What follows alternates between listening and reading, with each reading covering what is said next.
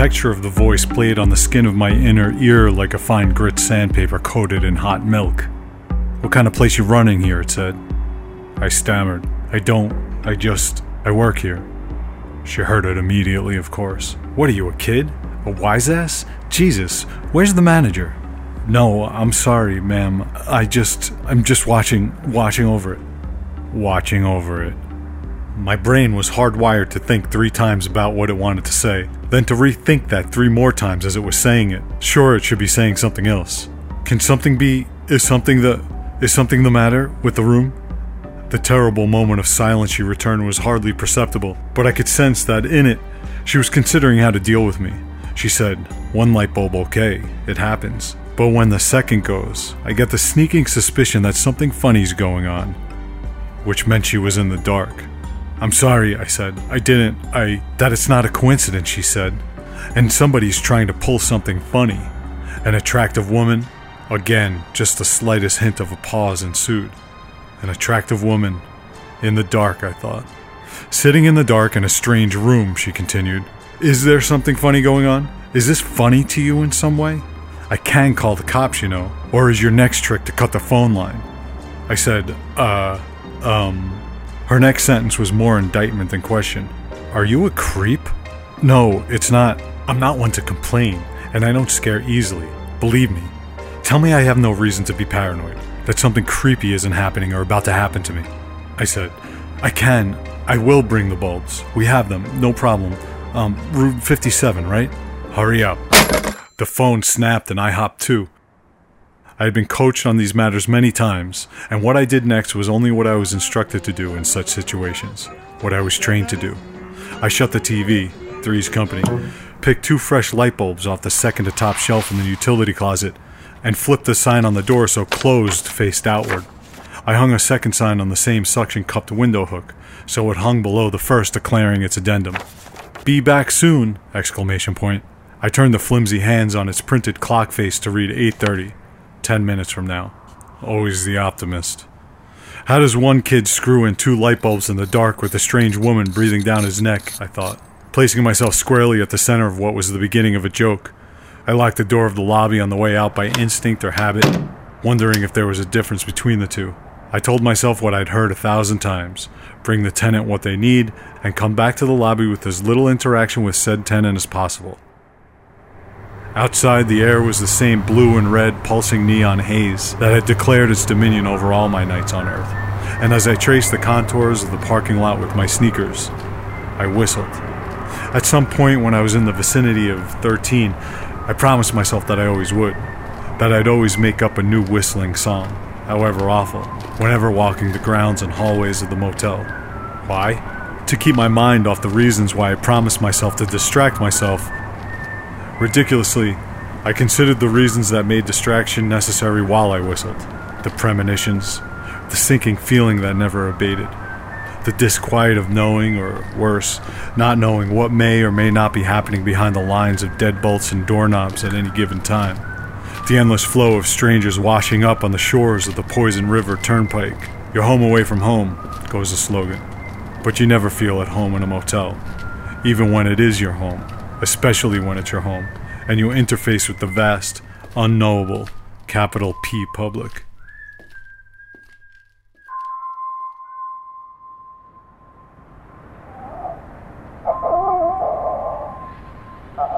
I was just about to knock three inches from below the number 57 when I heard a disturbing moan coming from within the next room, 59. I froze my fist clenched half slack mid knock. It didn't sound like the usual forced laughter equivalent of carnal pleasure that typically emanated from a Motel Americana oh. room. It sounded different somehow. It sounded authentic, genuine. It was the groan of genuine sickness, or authentic pain, I thought. I thought I heard someone say something unfathomable, and I was about to lean toward the suspect door and press my ear to it in hopes of clarity when 57 opened right in front of me. The woman with the voice wasn't there.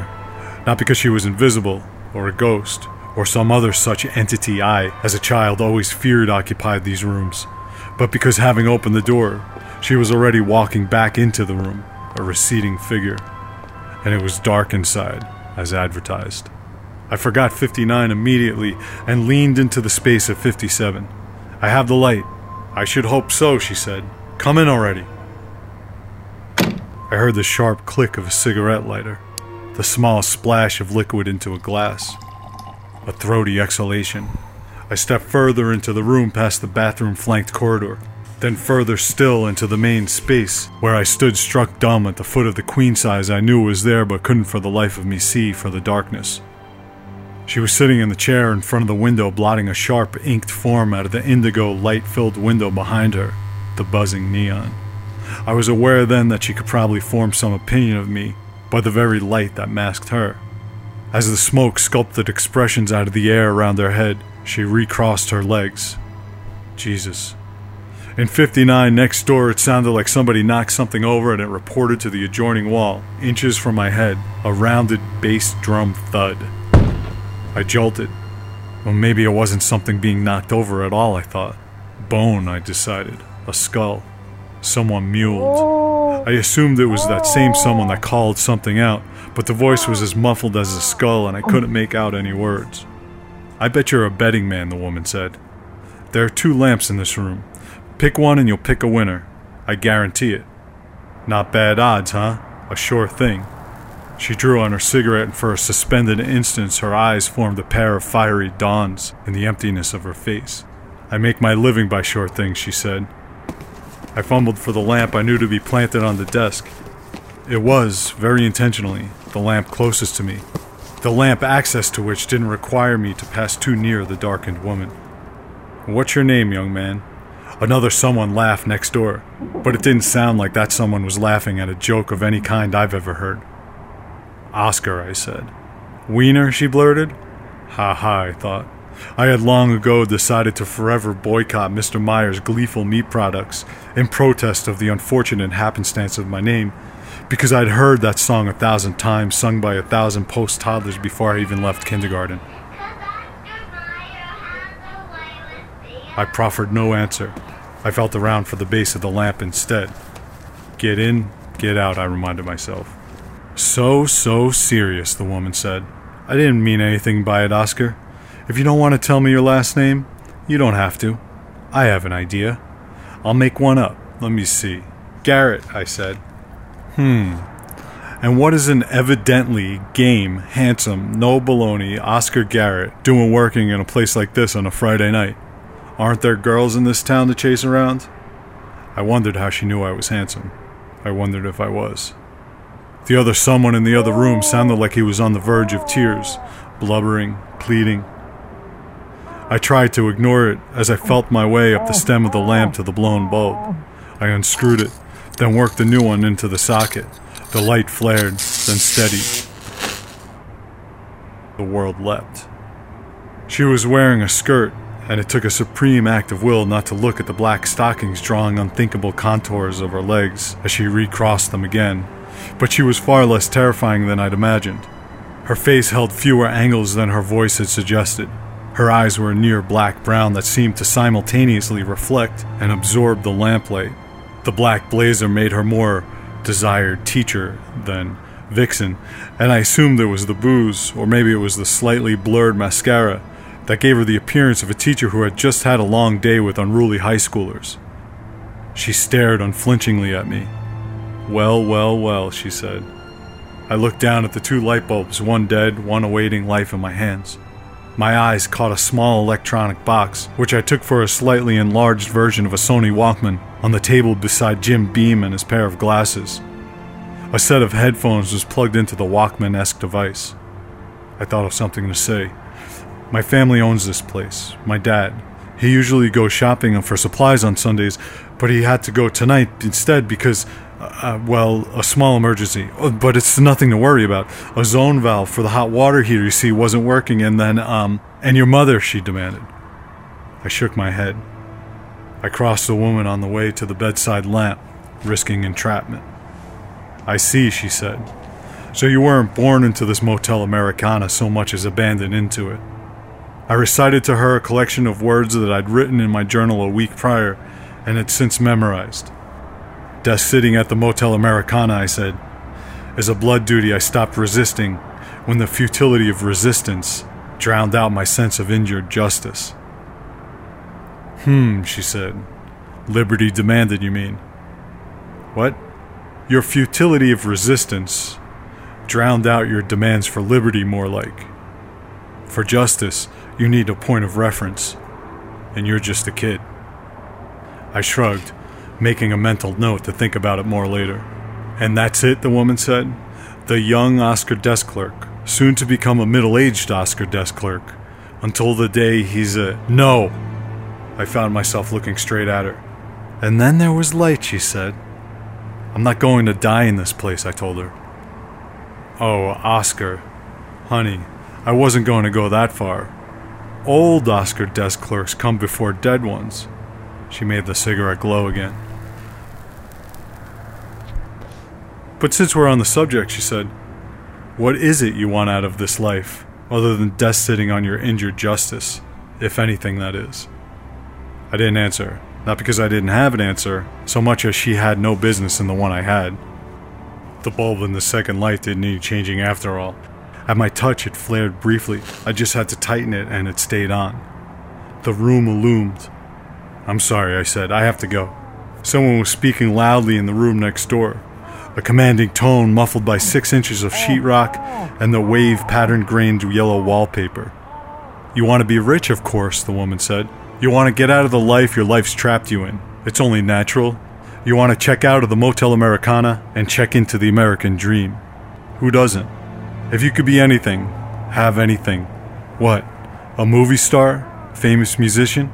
She stubbed the cigarette out, just out of curiosity. No, I said. No, she asked. What else is there but money and fame? There was a sudden silence next door, and it allowed the highway hum to seep back in through the cracks of the door and window like the noxious fumes it represented. Ah, I think I see now, she said. She rose from the chair. She didn't have very far to go to be inches away. She was exactly my height, so she stared into my eyes with a directness that bordered on persecution. You're not like everyone else, are you, Mr. Garrett? She touched my cheek, and my entire face burst into flames. Have a drink. This set the stammer into motion again. I don't, I can't, I have to. Sit down, she said. I dithered, but eventually sat against every instinct, instruction, and inclination that had been bred and bludgeoned into me by my father. She turned off the lamp next to the bed so the other one again cast its hard shadows across the room. She flipped the round, ruffle edged paper covering off the second glass on the table and poured an inch or so into it. She waited for me to drink. I recoiled as the willies shot up and down my spine. She tried not to laugh. She did. I have to go now, I said. She ignored this too and put her hand on my knee. You're wise beyond your years, she said, to hold so closely that which is. She trailed off then began again. Most dreams wag from people's tongues like the weather or celebrity gossip. But there's no need to be ashamed of what you want, Oscar, who you want to be.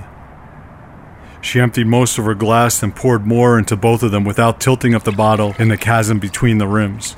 She pushed mine at me and watched until I drank again. The shudder was just as violent, but she didn't laugh this time. Her legs swung close as she recrossed them again, the high heels. She said, reminds me of a story.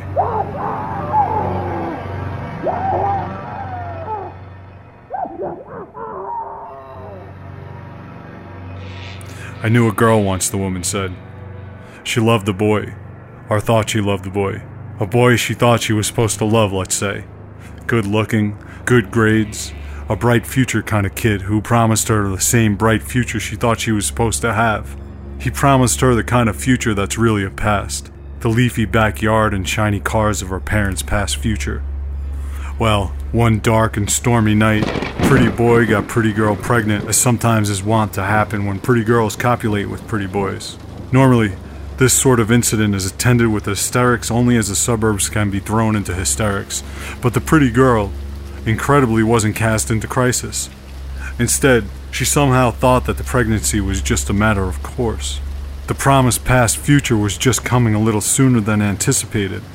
It helped when Pretty Boy made his promises on Pretty Bended Knee, of course. Her parents were the generous sort. The screaming next door began again, redoubled.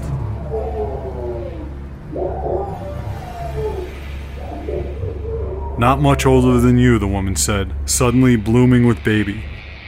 There's a moment, maybe you're too young still to know it, a moment you get if you're lucky, when you're not a kid anymore and not an adult. When everything seems exactly as it's meant to be, so much so you don't question it one way or another. Or if you do and you protest this or that of the way the world is, the protestations themselves are a kind of admission of accord that anything you can possibly think to do is the way it's meant to be, including protesting the status quo. Anyway, that was the perfection of that moment, that baby. A small life in perfect, unconscious harmony with the pretty girl. Prophecy manifested. Well, the woman said, the silly pretty girl didn't even realize that she was in reality trapped in her life like everyone else, until about eight months later, when she found her brand new pretty boy husband fucking her once best friend in the electronic shop where he worked after quitting school for the blooming with baby girl, his uncle's electronic shop. The pretty girl walked in there and looked for him, but he wasn't on the show floor where he usually would have been. So the pretty girl, who thought it a good idea that day to pay him a surprise visit, went into the back room and there she found him inside the heavenward pointing legs of her once best friend. He'd evidently cleared the workbench of soldering irons and precision screwdrivers for the express intent of doing so. When the once best friend saw the look of utter surprise on the silly pretty girl's face, she laughed. Cackled, really. The pretty boy of her once future past didn't say a word, though. As far as the blooming with baby pretty girl knew, he didn't even bother removing himself from her once best friend.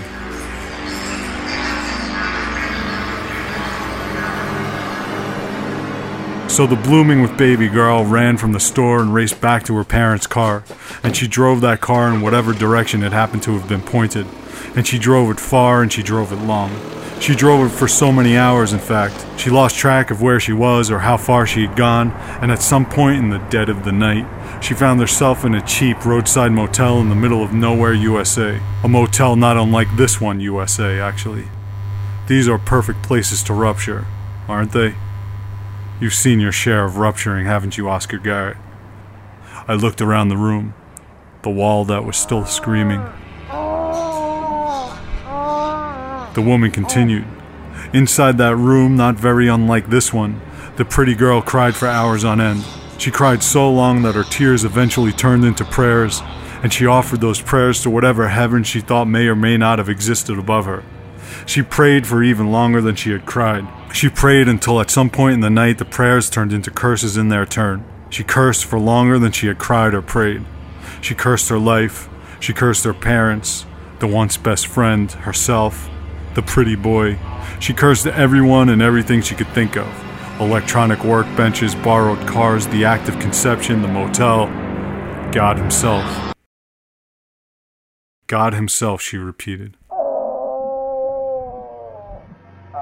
The woman seemed oblivious to what was very obviously now an act of torture. She said, At some point in her litany of cursing, the pretty girl had a waking dream where she saw herself strapped on a runaway train that was barreling down a pin straight track that she could very clearly see ended at the edge of a precipice that had no rail bridge to connect it to the other side of the gulf. Just as the train drove off the rails, a knock on the door rattled her from this vision. The man standing in the hallway was handsome, older than she was, of course, and had a powerful chest shaped like a barrel. He had a lovely smile. He said that he was in insurance, despite his suit being much too expensive for insurance. Insurance against an unhappy life, the barrel chested man said, winking and nodding without actually winking and nodding. The blooming with baby pretty girl felt the barrel chested man was mocking her and tried to close the door, but he barged in as if he had booked that room with tears instead of her. The barrel chested man cracked his bulging knuckles like playing a xylophone and said he mostly dealt in black market lottery tickets. That he knew someone on the inside, wink wink, and the tickets he had were a sure thing. He dealt in sure things, he said. He opened his case on the table and extracted a single, flimsy lottery ticket, dated a week from that day, placed it on the table, and snapped the case to. The woman extracted a piece of paper from her purse and placed it on the table beside the glasses and the electronic device attached to the headphones. A sure thing, Oscar. I deal in sure things. A winning ticket, guaranteed. But money, she said, isn't quite what you're looking for either, is it, Oscar Christopher Garrett? I tried to remember if I had finished the joke I had written myself into, if I had told her my middle name. The woman continued. The blooming with baby pretty girl, she said, not entirely bereft of the faculty of critical analysis, immediately asked the barrel chested man, If those are real, then why don't you use them yourself? To which the barrel chested man replied, Hell, already have, sugar. I got everything money can buy, whereupon he played happy little popping sounds on his metacarpals. Before the blooming with baby pretty girl had a chance to ask the second question on her lips, which would surely have been, Then why are you going door to door selling stuff? The barrel chested man said, Sweetheart, even train tracks can lead to better places than they're bound for if you know someone who can operate the rail switch. Someone who can set you on a different course, away from that great and scary gulf. At this, the air went out of the room and the barrel chested man continued, What if I were to ask you what freedom's worth to a girl in your predicament? I'm talking blue sky, free and clear, good old fashioned, safe as hell, Liberty Bell freedom. The blooming with baby pretty girl thought on it a minute, then told him that without safety and freedom, life isn't worth living. The barrel chested man nodded. Thought you might say that. So it follows that freedom could very well be considered. He didn't have to finish the sentence because the blooming with baby pretty girl did it for him. Life itself, she said. Life itself for safety and freedom, he said. Sounds like a fair trade to me. Deal, he said. She took the hand.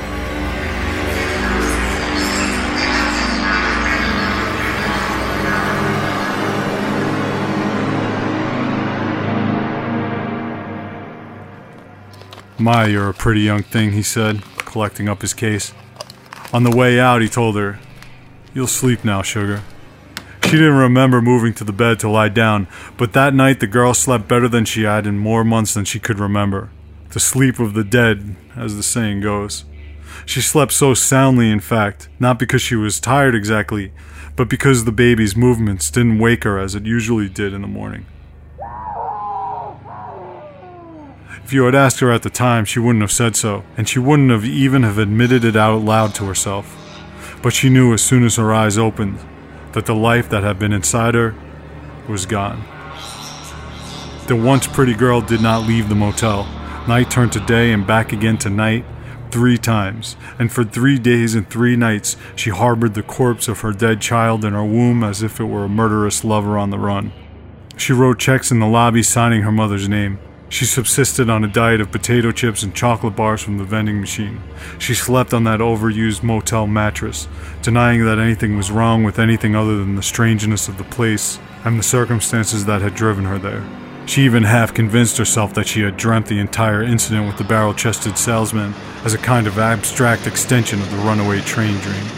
But on the third day, the once pretty girl felt the inexorable decay inside her declare itself. At first, it was the growing sensation of a dead weight hung low at the center of her gravity.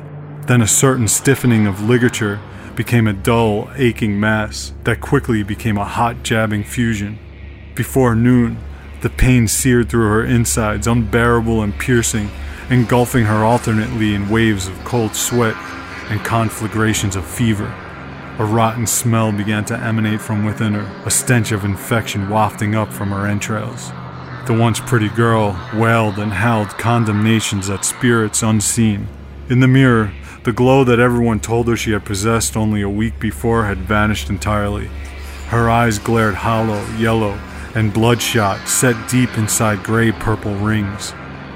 Her skin dried and cracked. She stared back at herself, a corpse. When the waves of pain no longer abated, she cried out its continuous diatribes of agony. She staggered into the parking lot naked and bulging, a fetid red river flowing from her onto the concrete, where she collapsed into the infected pool of her own making. She had hallucinatory visions of EMTs and masks, the scream of an ambulance tearing through the sun, of being wheeled into the hospital under revolving banks of fluorescence, pushing a small rotten death out into God's once perfect world. When the once pretty girl woke just before dawn, all she remembered clearly was that the nurses had taken the small body without letting her look at it. To be fair, they may have asked if she'd wanted to see it. She may have declined. The woman sat silent for a long time. When she spoke again, she said, The once pretty girl assumed that the hospital staff had found her information through the motel and had subsequently notified her parents of her condition and that it was only a matter of time until they arrived. So she rose from the bed, detached herself from the IV feeds, and found her way out of the hospital. The barrel chested insurance salesman was there waiting on the walk outside, holding open the car door for her. A gleaming white caddy, gold trim, white wall tires. He said, You look like you saw a ghost, sugar. The once pretty girl said, I didn't want this. Well, now, the insurance man said. Train passengers, even pretty ones like you, don't rightly know which track the train should be going down. Important decisions like that are best left up to a switchman. That's me, the switchman. He cracked his knuckles. Otherwise, train's likely to drive off into a canyon. We wouldn't want that. Don't worry, sugar. I know what's best for you. Need a ride? The once pretty girl got in the car. The woman wiped the mascara darkened stream from her face. Aping what I'd seen in movies in moments like these, I poured booze into her glass. She drank. The once pretty girl's been happy ever since, the woman said. In any case, she's been free. The barrel chested man has been true to his word. She's been free of the life that was written for her on the day she was born, and she has seen every corner of this earth, from the most serene peaks of the highest mountains to the most luxurious rooms in the greatest metropolises man has created. She has dined with kings and queens, and danced with movie stars, and rubbed elbows with powerful politicians and their wives. She moves about the earth untethered, unbound by the chains that shackle common people and she has known intimately every iteration of carnal ecstasy. The woman turned her face to me and said, She has also murdered with the cold calculation of curiosity afforded to only those who have been granted unconditional impunity. Her safety from the damage the world can do to her is absolute. The woman stared back into the space of the room, saying, Her husband, yes, she's married to the barrel chested salesman now her husband showers her with gifts at every chance he gets. Odd and lovely things plucked from this world, like lilies of the field. She fell silent again, and we listened together to the brutality unrelentingly underway next door. Finally, the woman said, But I digress. The point here, Mr. Garrett, is that people can change. It is possible if you get the right help checking you out of one place into another. This, she waved a slender hand at the room, isn't a death sentence, isn't a tomb. Look at me now, she said. And I turned to her. Against my will, it felt like.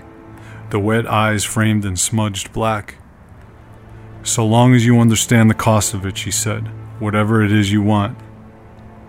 I breathed a voice inside me said, To know things? I want to understand how. I want to know everything there is to know about people, how they live and why they live, what makes them do what they do to one another in the open, or in rooms like these, the loving, the killing. Why would you want to know something like that, Oscar? To tell their stories. I see, she said you want to play God? And what is such omnipotent knowledge worth to you? Knowledge is power. Power is safety, freedom. Freedom is life itself. The woman held out her hand. I took it. She broke suddenly and swept up the lottery ticket and snapped it back into her purse. Well, unfortunately, you're not quite old enough to enter a proper agreement yet. I stared at her, stunned. She said, So we'll have to call this A retainer. A what? You're what, 16, Oscar? I nodded. A two year trial run because, well, rules are rules. She nudged the electronic box toward my half of the table. She handed me the headphones. She said, and the first taste is always free. What is this? I asked. Why, headphones, silly. You put them over your ears. She mimed the act as if instructing a child. I placed the headphones over my ears, and suddenly the torture underway in 59 leapt through my bloodstream like strychnine, as clear as a child's conscience. I looked at the woman for an answer, and she smiled as if she had just been proven right. Then she reached her hand out across the table and held her fingers outstretched for a brief instant before placing her pointer and middle fingers over my left and right eyes, respectively. I allowed her to lower the lids. I saw then the full extent of the suffering one human being is capable of causing another. The room was familiar, of course. 59 is simply the mirror image of 57, and I saw the screaming man in the tub in the bathroom with his torso opened. Some of the organs had been removed, placed neatly on the floor. Some of his entrails were pinned back so as to allow access to the area where a pair of aqua colored latex encased hands were working at the inner flesh matter with a common utility knife such as is used when installing drywall. The man being cut into was drugged or bound or otherwise rendered immobile, though he was still conscious, his eyes open, crying out in agony. With sudden G force intensity that I felt as butterflies in my stomach, I was catapulted into the skull of the tortured man and saw in a calliope blur what I later realized was the imagery of the life he had spent a childhood, a family, a political rally, but I couldn't piece anything together. The images overwhelmed me. They came too fast, out of sequence. I overloaded like a fuse on a wet circuit. I woke somewhat later, staring up at the ceiling. The woman was looking down on me. She said, You'll get used to that, Oscar. The door opened in the distance, and a man with an enormous chest wearing aqua latex gloves on hands twisted in arthritic claws joined her side. He was holding something swaddled in towels that I knew to be property of the motel. Got something for you, the barrel chested man said. And he pulled from the bundle a small winged creature the size of a sparrow, with the fur and face of a rodent. It was covered in a slick, watery red slime, as if just born. It was endearing the way ugly puppies are endearing. The woman took the creature into her hands with an expression like joy. She said, Such an odd and lovely little thing, aren't you? She and the barrel chested man walked away, and I lost consciousness again.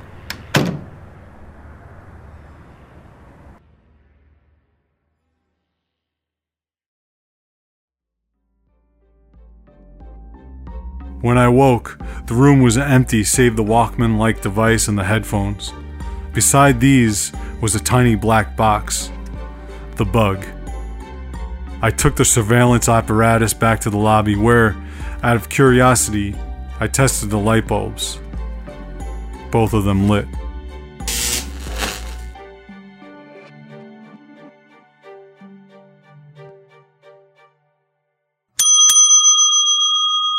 Hey, thanks for listening, folks. If you're enjoying listening to this podcast half as much as I'm enjoying making it, then please consider supporting it by going to motelamericanapodcast.com and clicking support, or by searching for Motel Americana Podcast on Patreon. The process will take less than two minutes.